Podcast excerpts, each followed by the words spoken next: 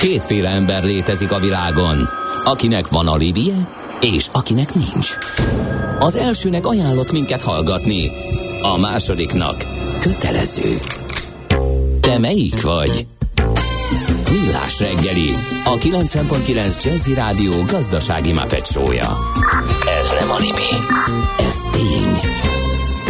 A Millás reggeli főtámogatója a Superautomobil KFT, a Toyota Schiller Újpesten. A Toyota Schiller a Schiller Autó család tagja. Schiller Autó család. Autók szeretettel.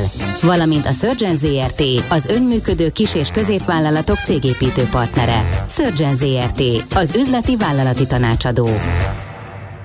Szép jó reggelt kívánunk, kedves hallgatók, vagyunk tovább a Millás reggelével. Itt a 9.9 Jazzin, július 5-e ked reggel van, 4-9 lesz 3 perc múlva, itt van Miálovics András. És Gede Balázs is itt van, meg a hallgatók a 0 30 20 10 9 0 9 Ne bántsuk az útinformos hölgyet. Én, én tudom, hogy Milyen nehéz korán nehéz kelni. az ő munkája is. Mm, Így van, összeszedni az infokat. De mi nem tudjuk motiválni, mert hogy ezt, eh, ez, ez felvételről megy. Tehát nem ül itt a stúdióban, ha itt ülne a stúdióban, már nem így mondaná a híreket. Biztos. Ezt higgyétek el nekünk. uh, valami tréninget majd megpróbálunk. Mert most, hogy ez foglalkoztatja a hallgatókat, Balázs. Igen? Ennyire? Csak Jó, és, és közben útinformációkat küldtek esetleg? Azt amit- nem küldtek, csak Ja, ja, hogy a azt nem. útinformáció Hát, szolgáltató, hogy szerepel, az Figyelj, valamit ez azért hozzá kell tennünk. Budapest legfrissebb közlekedési hírei, itt a 90.9 jazz Hát én egy jó dilatációs szerkezettel Már tudok hozzá. Hát nincs más. Most mit csináljak? Ezt tudom szajkózni óráról órára, hogy az m 0 autóton, az M1-es autópálya felé vezető oldalon, a 22-es és 21-es kilométer közötti szakaszon a Soroksári Dunahídon pályakarbantartók dolgoznak a dilatációs szerkezeten. A külső sávot lezárták, torlódás van, a menetidő legalább 20-30 percre megnőtt. Az M51-es autótól az 51-es főútról érkezők is lassabb haladásra kerüljenek, vagy készüljenek. Ez viszont új info, hogy már az elkerülő is torlódik. Most jobb a Gede, mint az útinfo, sőt, kérdezzem a hallgatókat. Megpróbálok tromfolni, sötétek a jelzőlámpák a Soroksári úton, a Rákóczi hídnál, illetve korlátozás van a Gyömrői úton, az Újhegyi útnál, ott csőtörés miatt van ez a bizonyos korlátozás. Baleset a 11-es főút bevezető szakaszán és a Pünkösfürdő utcánál, úgyhogy mindenki vigyázzon nagyon magára. Nos, akkor jön az a beszélgetés, amit csak nagyon röviden harangoztunk be, mert nem akartuk lelőni, hiszen az lesz maga a beszélgetés, hogy megfejtjük, hogy egyáltalán mit jelent a reziliencia. Kérem, Ez az első számú titok, amit megfejtünk, a másik, hogy mi köze ennek a Telekomhoz, vagy a Telekomnak ehhez, és a Telekomon keresztül a digitalizációnak. Hogy egy csupa ilyen rébusz, amiről, amiről, amiről beszélünk, de mindjárt feloldjuk ezt, és megfejtjük, mert hogy itt van a stúdióban velünk Balog Timi, a Magyar Telekom marketing kommunikációs szakmai vezetője, valamint Knapek Éva pszichológus. Üdvözöljük a hölgyeket, sziasztok! Jó reggelt! No, hát először is fogalomtisztázásba meneküljünk bele. Mi az a re- reziliencia? Amit Tudtam, még hogy kimondani sem tudunk, nem, hogy igen. elmagyarázni. Akkor jó, hogy ezt nem mondtuk el, hogy klinikai szakpszichológus vagyok, mert a kettő együtt már végképp Ó, olyan nyelvtörő, igen, hogy abszolút, igen. a De reziliencia... ugye minket Ez nem a- elemeztél a ilyen, közlekedési ez már ilyen köszönöm. kis szücs, mit szücs. Körülbelül. Magasságú. Igen. Szóval a reziliencia rugalmas ellenálló képességet jelent, ami körülbelül úgy ragadható meg, hogy egy személy hogyan képes alkalmazkodni az ismétlődő vagy a sokszerű nehézségekhez, vagy, vagyis hogy mennyire tudja a funkciószintjét megtartani, mennyire tud dolgozni, jó kapcsolatokat ápolni, akkor is, ha nagyon nehéz élethelyzetbe kerül. Tehát ez az elviselésről és a probléma megoldásról szól valahol? Valahogy így, ez Tehát, hogy nagyon hogy jó tűröm, ugye, hogy, hogy mennyire ellenállok neki, és mennyire tudok kijönni belőle úgy, hogy megoldom, vagy megpróbálom, vagy kísérletet Ez fejleszthető? Vita van a szakmában a tekintetben, hogy fejleszthető-e vagy nem. A saját álláspontom szerint, meg a kutatásaim, meg olvasmányélményeim szerint abszolút fejleszthető. Nagyon sok életterületen hozzá tudunk nyúlni. Én azt javaslom a hallgatóknak, hogy azt kell erősíteni, amiben már egyébként is jók vagyunk. Tehát, hogy nagyon jó, ha rá tudunk feküdni arra, hogy egyébként jók vagyunk kapcsolatápolásban, akkor a kapcsolatainkat tartsuk mindig olyan állapotban, hogy tudjunk kihez fordulni, mondjuk ha valami nehézségünk van, vagy azért érdemes végig gondolni azt, hogy ha érzelemszabályozásban nem vagyunk olyan erősek, akkor egyébként egy kis meditációval, vagy relaxációval abban mindenképpen mindenkinek Annyira érdemes fejlődni. Igen? Annyira finom. Tehát ez a fejleszthetés, én úgy érzem, hogy, tehát, hogy javítható az a szint, amin mi állunk mm, ennek kapcsán. Tehát az annyira gondolom nem fejleszthető, hogy egy ilyen szuperhíró mindent de, megoldó. De szerintem Tényleg. nagyon is. Tehát, hogy nagyon sok nehézséggel. Csak hogyha... már arra gondolok, hogy ez egy alkati dolog, hogy mennyire parázok rá, mennyire visel meg idegileg, mentálisan az, hogy folyamatosan már megint én kapom, már megint ebbe érzek egy ilyen alkati dolgot is, amin ugye nagyon nehéz változtatni, amikor valami azon alapszik, vagy azon az a gyökere, hogy milyen alkotúak vagyunk. Részben alkati, részben velünk született, de nagyon sok minden ö, olyan tulajdonság befolyásolja a reziliencia szintünket, ami abszolút nem csak velünk mm. születettem meghatározott. Tehát ami velünk születettem meghatározott, és nehezen változtatható, az az, hogy mondjuk valaki mennyire intelligens. Ez is befolyásolja a reziliencia szintet. De az, hogy mennyire jól kommunikál, vagy az, hogy mennyire jól tudja magát megnyugtatni, vagy mennyire ö, szívós egy helyzetben, ez mind-mind változtatható, uh-huh. és fejleszthető, lehet gyakorolni, és egyre jobbá válni benne. Uh-huh. Uh, mennyire hatnak erre a körülmények? Azért vannak olyan, mindenkinek vannak olyan életszakaszai, amikor nem tudom én, főleg most ugye a Covid, akkor ez biztos ebből a szempontból egy tipikus példa lehet, hogy be vagyok zárva, a családommal konfliktusok vannak folyamatosan, hiszen nem szokta meg a család azt, hogy ott ülünk egymás nyakán, a gyerekek tanulnak, nem tanulnak, de nekem dolgoznom kell. Ne adj Isten a járvány áldozatokat szed a családban, ez egy ilyen kilátástalanság, nem tudunk elmenni feltöltődni, nyaralni, mert bezártak a konditermek, nem lehet utazni, stb. stb. Akkor most ez a rugalmas ellenálló képesség eléggé próbára lett téve.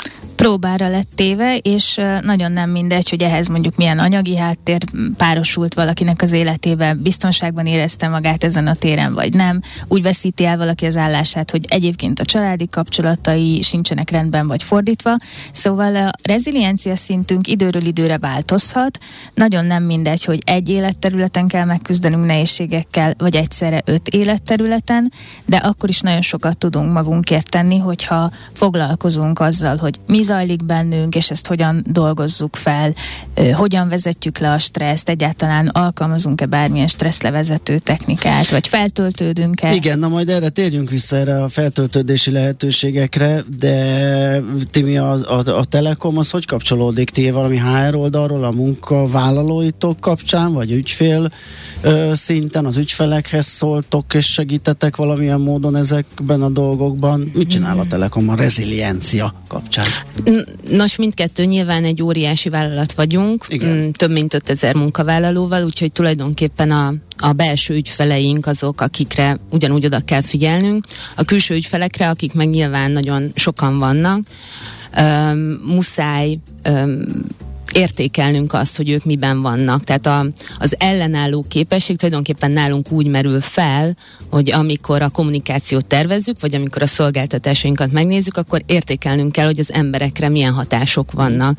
Az elmúlt két év akár, vagy, vagy hogyha csak az elmúlt időszakot nézem, az is nagyon megterhelő volt a háborúval, a 400 forintos euróval, vagy az összes gazdasági hatással. Igen. Ezt nyilván inflációval, és még nincs vége, tehát még van majd igen. feldolgozandó probléma. Tudtok még mondani egy pár példát erre. Um, az az az embereket megérinti, és muszáj rá reagáljanak. Az, hogy mi a digitalizációval, vagy a szolgáltatásainkkal hol tudunk ebbe bekapcsolódni, az, azt kell igazából megterveznünk. Ezt az ügyfeleknek, vagy a munkatársaitoknak is? Ez egy mm. fontos kérdés, mert hogyha jó kedvű a cég, akkor ez kifelé is látszik, és talán szívesebben vesznek igénybe termékeket, szolgáltatásokat. Ezért kérdezem. De ugyanakkor, mivel nagy szolgáltató cég is vagytok, gondolom az ügyfelekre ne is ezt valahogy ki kéne terjeszteni. Mindenképpen korrelál ez a kettő, tehát hogyha igen, látják, hogy a Telekomnál jó dolgozni, mint ahogy jó dolgozni, és, és egy jó munkahely vagyunk, számos ilyen elismerést kapunk erre, meg különböző mércék alapján ezt meg tudjuk mutatni, az, az igen hat arra, de én azt gondolom, hogy azért a, a szolgáltatás percepcióját, vagy hogy hogyan látják az ügyfelek, vagy hogy mit látnak a Telekomból, azt azért sokkal több más dolog is mhm. befolyásolja, nem feltétlenül csak a kollégáknak uh-huh. így a jóléte. Zenéljünk egyet, és akkor megnézzük ezt a feltöltődési lehetőségeket, úgyis itt a nyár gondolom lesz mit sorolni, vagy lesz ötletet, vagy tudunk ötletet adni, úgyhogy zenélünk, és akkor utána folytatjuk. Nézd a Millás reggeli adásait élőben a millásreggeli.hu oldalon. Millás, Millás reggeli, a vizuális rádió műsor. Itt vagyunk, folytatjuk a beszélgetést Balog Timivel és Napek Évával. Előző a Magyar Telekom marketing kommunikációs szakmai vezetője, a második hogy az pszichológus, klinikai szakpszichológus. Ki mondta? Ki, De nem egy mondatban a rezilienciával, amit meg én Ne, nem, mindent nem tudok összekutyolni. A reziliencia Na, ugye, a fő, én. fő témánk, is ott hagytuk abba, hogy megoldási lehetőségeket, feltöltődési lehetőségeket keresünk. A, a hallgató már feltöltődik, stressz levezetésnek kiváló baromfit tartani pár darabot. Én van, hogy percekig csak nézem, mit csinálnak. Csak hogy kapcsolódjak a témához, írja a hallgató például. Na hát gondolom, szóval, ezen, ezen fölül is fel? vannak gondolom megoldási javaslataid. Kedves Éva, mit javasol? Ez nagyban függ attól is, hogy introvertáltak vagy extrovertáltak vagyunk.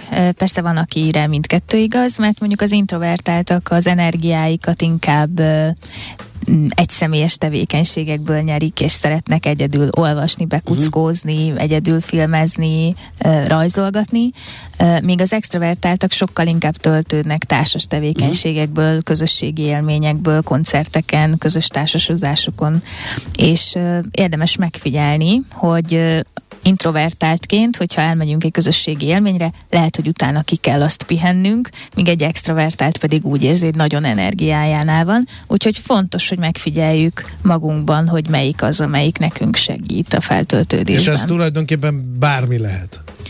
Bármi lehet. A pingpongozástól az erdőben alvásig, és a nem tudom én, a fesztiválozástól a a nyaralásig, egy sima nyaralás is lehet ilyen. Abszolút. Az nagyon fontos, hogy lehetőség szerint ne ránk nézve káros dolog legyen. Meg nyilván előfordul mindenkivel, hogy tehát, hogy nem vagyunk szentek, a fesztiválon fogyasztanak az emberek alkoholt, és az ilyen nagyon van. fontos, hát igen, úgy hallottam, és ez nagyon fontos, hogy ez néha-néha teljesen rendben van, de ne ez legyen a stresszlevezetésnek a legfőbb módszere, hogy na, ha ideges vagyok, akkor iszok, mert ott már lesz valami baj. Szóval fontos, hogy váltakoztassuk ezeket az eszközöket, hogy próbáljuk meg minél többfélét mozgósítani, és tudom, hogy elcsépelt, de én nagyon szeretném kiemelni a sportnak a jelentőségét, az úgy az izomzatból is annyira jól levezeti a feszültséget, hogy visszahat a lelkünkre és is, és ez nagyon fontos. jó, mert azt űzhetik. Megegészség, megőrző is. Igen. is. Igen.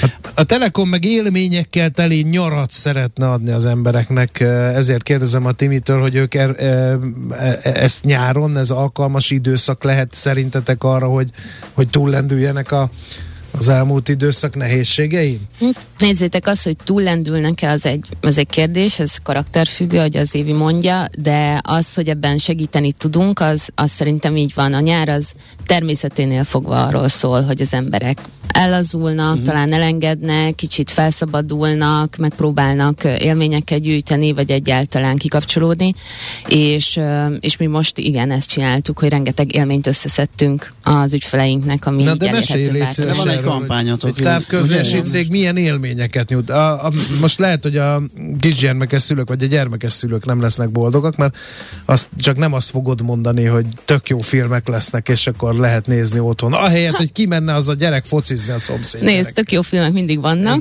de, de most pont nem erre gondoltunk, hanem, hanem Um, szerintem amúgy rendhagyó módon meghoztuk azt a döntést, hogy most nem telkó szolgáltatást adunk, szóval nem extra adatot, meg extra hangot, Ó, meg csak. ami így elvárható, meg el is várják amúgy az ügyfelek, ezek is elérhetőek, de um, azt nézve, hogy mi vannak túl az emberek, úgy döntöttünk, hogy megpróbálunk most tényleg élményeket adni. Ezek olyan, ez olyan, olyan megfoghatatlannak tűnik, Teljesen. de pont azok a programok, amiket így elkezdtél sorolni, hogy elmenni, nem tudom, szupozni, vitorlázni egy akvaparkba, vagy akár biciklit kölcsönzni, tehát az, ami így a, a családoknak érdekes lehet, meg hozzáad a nyaralásukhoz, meg a kikapcsolódásukhoz, azokat összegyűjtöttünk több mint százat, betöltöttük az alkalmazásba, ott így ez elérhető minden ügyfélnek. Uh-huh. És akkor ez, ez ilyen ötletbőrzeként is funkcionál? Szerintem igen.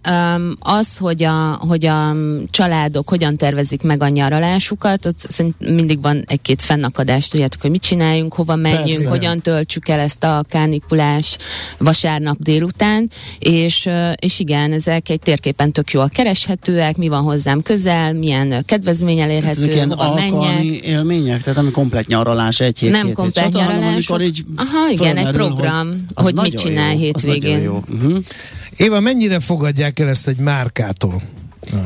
Hogy, hogy nem apuka szervezi, és nem anyuka ötletel, hanem megnézem az applikációban, hogy hol lehet biciklit kölcsönözni, vagy szapozni, vagy nem tudom. Én azt gondolom, hogy ez már egyébként jól benne van az emberek mindennapjában, hogy mm, szeretnék egy programot találni, és akkor valahol az interneten, vagy a telefonomon egy alkalmazásban tájékozódom, és nagyon fontos, hogy mondjuk milyen a, kapcsolata az adott személynek a márkával, mennyire tud vele azonosulni, mennyire tud, vagy mennyire gondolja hitelesnek az adott márkát, és szerintem ez egy új szokás lesz, ha jól értem, hogy ha végig gondolom, hogy mit szeretnék csinálni, akkor belépek a Telekom alkalmazásába, és megnézem, hogy mit kínál, és ehhez is hozzá kell szokni, hogy ja, egyébként ott tök jó programokat találok, viszont uh-huh. utána már szerintem ez amellett, hogy össze köti az ember a fejében a Telekom alkalmazással, egyébként önmagában is egy nagy értékadó lehetőség, és szeretni fogja. De tudhatja egy nagy cég, hogy mi az, ami az én rugalmas ellenálló képességemet fejleszti, vagy vannak ilyen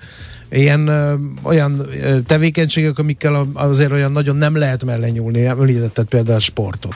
Hát egyrészt ezekkel annyira nem lehet mellé nyúlni, másrészt a nagy cégeknél is emberek dolgoznak, úgyhogy ö, ki tudják ö, találni, uh-huh. hogy mire van szüksége azoknak az embereknek, akik ugyanazt élték át, mint ezeknél a nagy cégnél dolgozók. Uh-huh. Ti, mi, ti mit láttok ezzel? Igénylik ezt a fogyasztók, vagy ez tőletek meglepetés? Voltak már kedvez, kezdeményezések nálatok is. Milyen volt a fogadtatás? Vagy akár a mostaninak már lehet-e látni az első eredményeit? Én azt látom, hogy az emberek érdeklődőek, talán ezt elsőre nehéz így elfogadni, vagy meglepő az, ahogy, hogy tényleg valami ilyen nem telkó dolgot adunk, de az eredeti kérdésedre visszatérve, igen, az emberek elfogadják már a márkáktól szerintem manapság azt, hogy egy olyan típusú um, tudom, résztvevőként lépnek be az emberek mm. életébe, ami korábban nem volt ennyire bevett. Sőt, uh, igazából kutatások mutatják azt, hogy, hogy elvárják a márkáktól azt, hogy reagáljanak az ő életükre, akár már annyira, mint egy, mint egy állami szervre, vagy egy kormányzatra. Uh-huh. Ez a... mennyiben elérhetőek ezek, ugye ez egy alkalmazásból kikereshető Igen. ezek a programok, ez mennyiben szól mindenkinek, és esetleg mondjuk jobban jár a telekom ügyfél, anélkül, hogy reklámoznánk, valahogy próbáljuk ezt kimozogni. és mert hogy itt azért vannak ilyen saját kezdeménye, hogy azt hiszem a, a júniusi Billy Eilish koncert itteni kivetítése is az egy telekom szervezés volt, tehát igen, ez egy telekom, ez telekomosoknak elérhető, tehát a mi mm. alkalmazásunkban elérhető mm. ez. Világos. No, hallgatói felvetés, stressz levezetés, a sport mellett tanulni is jó, azonnal egy sikerélményt ad, és megadja a teszünk magunkért érzést. Így van ez, Éva? Nagyon jó flow élményt lehet elérni tanulás közben. A flow élményben ö, olyan jól fel lehet oldódni. Nem tudom, hallottátok-e már ezt a kifejezést, de biztos. Hogy, olyan jól fel lehet közben. életemben nem volt ilyen részem. Fel lehet Az ezekben más. úgy oldódni, ja. hogy ö, elfeledkeztetünk a problémáinkról. Aha. Nagyon fontos a flow élmény kialakulásához, hogy ö, olyan dologban fejlődjünk, aminél érezzük, hogy hát még nem tartunk ott, de hmm. biztosan el tudjuk érni egy kis gyakorlással, mert ez majd motiválni fog, és akkor be tud az ember szippantódni órákra, és flow élmény élmény közben még a testi szükségleteinkről is el tudunk feledkezni, úgyhogy nagyon jó módszer Igen, ez, ez nagyon is. szuper. Azt hozzáteszem egyébként, amikor ez ilyen stresszoldásként merül föl, hogy a, a kezdetekkel van baj. Tehát én jártam úgy, hogy nem tudtam fókuszálni, nem, nem, nem állt rá az agyam, nem, nem jött össze, és szép lassan jött ez a feloldódás, majd egyszer csak így belezúgtam, és tényleg órákig uh, majoltam valamivel, amit, amit éppen Igen, nem biztos, hogy az első néhány Igen. hétben lesz flow élmény, de megéri kitartani. igen, igen, Nekem viszont az jutott eszembe, hogy általában, hogyha az ember ilyen túlterhelt, elgyötört, számtalan problémát old meg, akkor a, a rugalmas ellenálló képességének a helyreállítását úgy képzel el, hogy alszik. Ez jó ötlet, vagy ez veszélyes dolog? Az alvás is extrém fontos, szerintem alá van becsülve az alvásnak a jelentősége, nagyon keveset alszanak az emberek, és alvás közben történik egy sor olyan dolog, ami ahhoz kell, hogy másnap sokkal ellenállóbbak legyünk. A regeneráció elképesztően hasznos, úgyhogy aludni kell.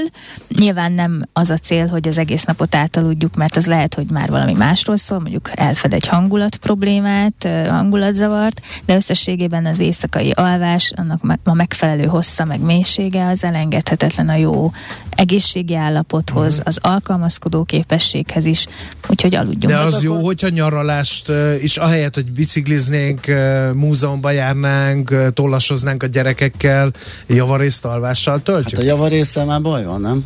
Én a, azt hiszem, hogy a legjobb lenne, ha az alváshigiénére egész évben odafigyelnénk, uh-huh. és nem néhány nap alatt próbálnánk bepótolni, de lehet, hogy ez irreális, és akkor abban az esetben a legjobb, hogyha valahol igyekszik az ember, vagy valamikor igyekszik az ember kipihenni magát, hétvégén, vagy szabadság idején, és hogy kinek mi az, ami feltöltődést jelent, ha valaki tényleg csak azt szeretné, hogy egy hétig semmit nem csinál, és ki szeretné magát pihenni, hát tegyen így. Hát akkor összeállt a recept. Aludni Igen. rendesen, tanulni, mozogni, sportolni, ez mindenkinek. Igen. És személyiségtől függően ugye kiki szája ízlése szerint kellő mennyiségű közösségi élményt beiktatni attól függően, hogy extrovertált, introvertált, és kész is a felfrissült, regenerálódott. el. Nézd rám, én már reziliens vagyok, mert mindezt egy hétbe Még besűrítettem, nem. amiről itt Te szoktunk, még nem? dolgozzál rajta. Már kiégtem akkor már is ez alatt az Én úgy látom, abban abba az egy hétben nagyon elfáradtál, úgyhogy most jön egy hét, amiben megpróbálsz majd magadhoz térni. Na jó, hát köszönjük szépen a sok hasznos jó tanácsot, ezzel is, vagy ezekkel is gazdagabbak lettünk. Vendégeink voltak Balog Timi, a Magyar Telekom marketing kommunikációs szakmai vezetője, valamint Knapek Éva, klinikai szakpszichológus. Köszönjük, hogy eljöttetek hozzánk. Köszönjük! Megyünk tovább Süttandi híreivel, aztán folytatjuk a millás reggelit itt a 90.9 Jazzim. Aranyköpés a millás reggeliben. Mindenre van egy idézetünk. Ez megspórolja az eredeti gondolatokat. De nem mind arany, ami fényli. Lehet kedvező körülmények közt gyémánt is. Phineas Taylor Barnum, amerikai politikus üzletember, cirkusz igazgató, az egyik születésnaposunk. Hát az ő mondását idézzük, ami arról szól, célozd meg a holdat, még ha elhibázod és a csillagok közt landolsz. Ha valaki ő már tudja. Azt hiszem, igen. Aranyköpés hangzott el a millás reggeliben. Ne feledd, tanulni ezüst, megjegyezni arany. Hát ez meg mi? Jé, egy okos morzsa. Az Okos Morzsák támogatója a Surgeon ZRT, az önműködő kis- és középvállalatok cégépítő partnere. A cégek tulajdonosai egy bizonyos méret felett arra kényszerülnek, hogy átadják a napi irányítás feladatait a menedzsment többi tagjának. Így ők a középtávú stratégia megalkotásával és megvalósításával, valamint a vezetői csapat támogatásával tudnak foglalkozni. Arról nem beszélve, hogy így néha szabadságra is el tudnak menni. Az Okos Morzsák támogatója a Surgeon ZRT, az önműködő kis- és középvállalatok cégépítő partnere. Surgeon ZRT, az üzleti vállalati tanácsadó. 3R, vagyis Reduce, Reuse, Recycle. Csökkentünk, újra használunk, újra hasznosítunk. Cél a Zero Waste. Semmit se küldjünk hulladéklerakóba. Ne pazaroljuk az energiát. Legyen a ma terméke a jövő alapanyaga. 3R, a millás reggeli körforgásos gazdaság rovata következik. Támogatónk az Alteo csoport. Alteo.hu. Energiában gondolkodunk. A másfél milliárd ez egy bazi nagy szám, főleg nagy, hogyha PET palackban gondolunk erre, és még nagyobb, ha arra gondolunk, hogy ez csak a nálunk Magyarországon évente forgalomba hozott PET palackok száma, akkor képzelhetjük, hogy a világban mi folyik.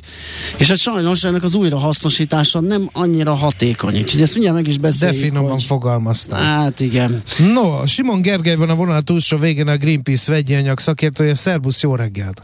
Sziasztok, jó reggelt! Szia, jó reggelt! Figyelj, egy kicsit így megnyugodott szerintem az ország, hogy, hogy jött egy döntés, hogy majd akkor ezeket visszaválthatóvá teszik, stb. stb. Viszont épp a múlt hét végén tartott demonstrációtok hívta fel a figyelmet arra, hogy itt mintha állna ez az egész történet a petpalackok visszaválthatóságáról. Mi történt?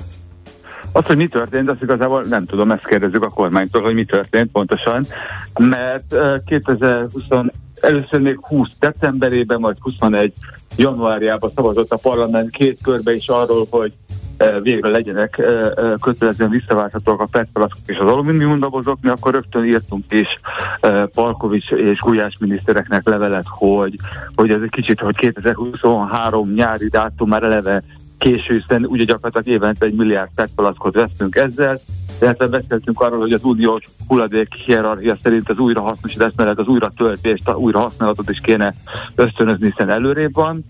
Igazából érdemi választ nem kaptunk, és most látjuk egy család a törvénybe, hogy még ezt is el akarják 2024-re halasztani ezt a már eleve 2023-as szerintünk elcsúszott, elkésett dátumot. A felelős ö, ö, államtitkárságba. Annyit mondtak, hogy dolgoznak a témán, de hát azért ez a, ez a dolgoznak a témán, sok éve halljuk, és érdemi eredmények nélkül ez, ez nem sokat jelent. És hát azt látjuk, hogy vagyunk egy klíma és energiaválságban, egyrészt a klímaválság miatt jelentősen vissza kéne fognunk a foszilis kitermeléseinket, kettő pedig hát látjuk, hogy nyersanyaghiányban mennek föl a kőolaj földgazárak, tehát duplán indokolt lenne, hogy megpróbáljuk inkább az újratöltést visszahozni, ahelyett, hogy gyártjuk, mint hogy sose lenne, hogy mondjam, a, a, a jó világnak uh-huh. az eldobható egyszer használatos műanyagokat. Figyelj, miért fontos az időtényező? Ez kicsit álnaív kérdés, de érdekel a véleményed. Hát most egy-két év ide vagy oda, az már mennyit ront a helyzetem?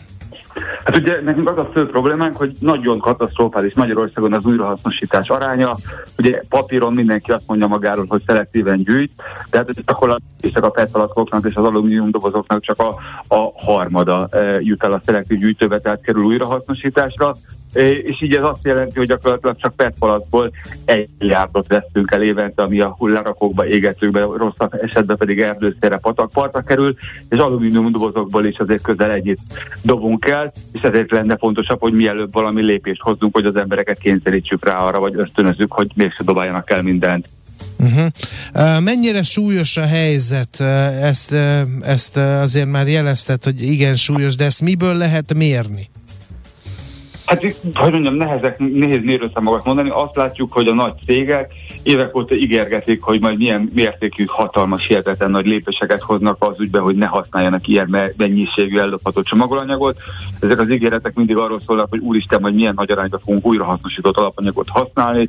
Ez gyakorlatilag sokkal lassabban történik, mint ígérik. Azt látjuk, hogy a visszavált újrahasznosítás aránya nem javul, és a visszaválthatós termékek Magyarországon inkább eltűnő lesznek, mint, mint, mint, uh-huh. mint, mint, mint megjelennének.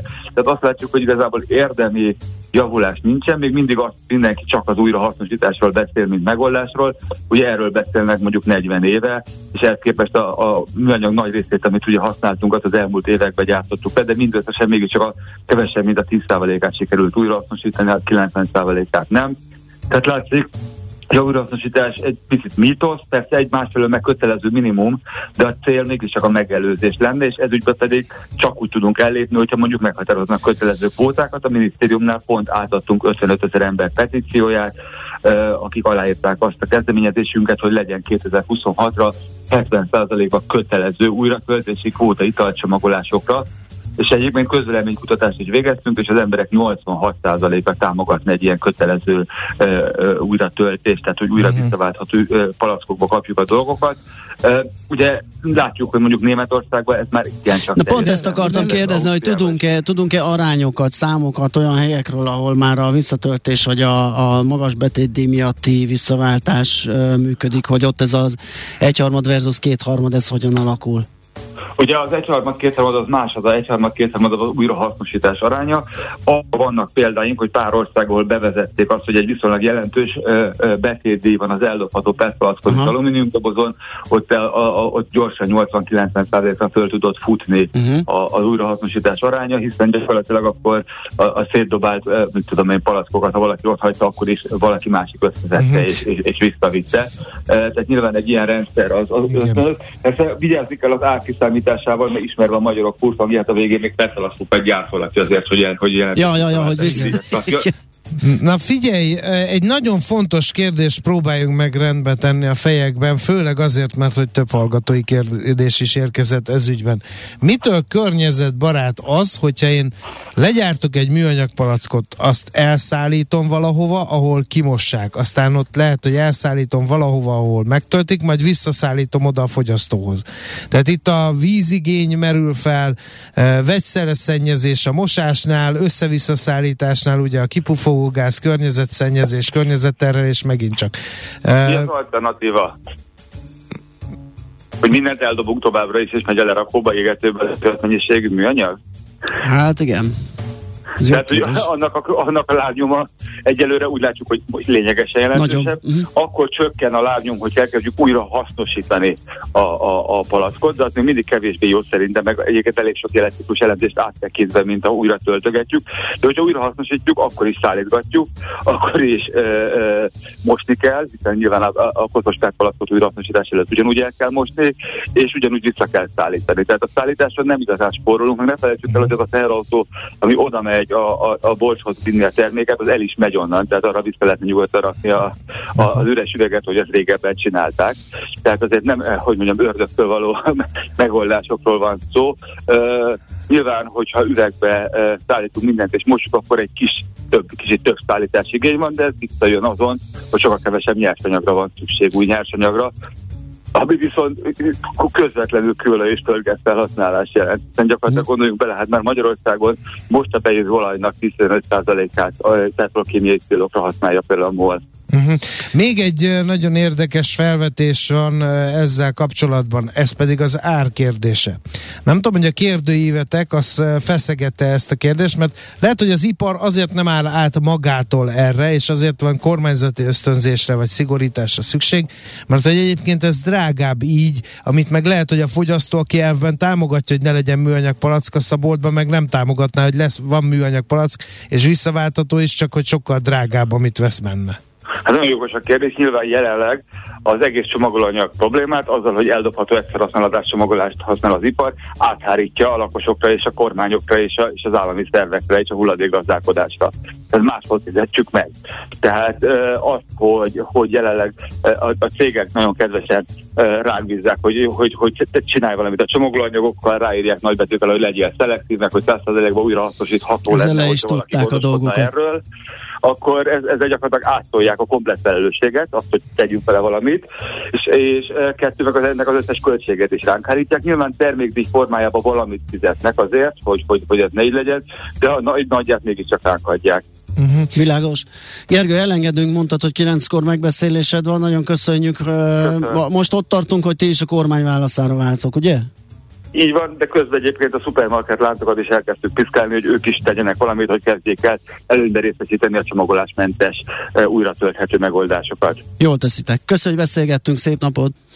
Nektek is! Szia.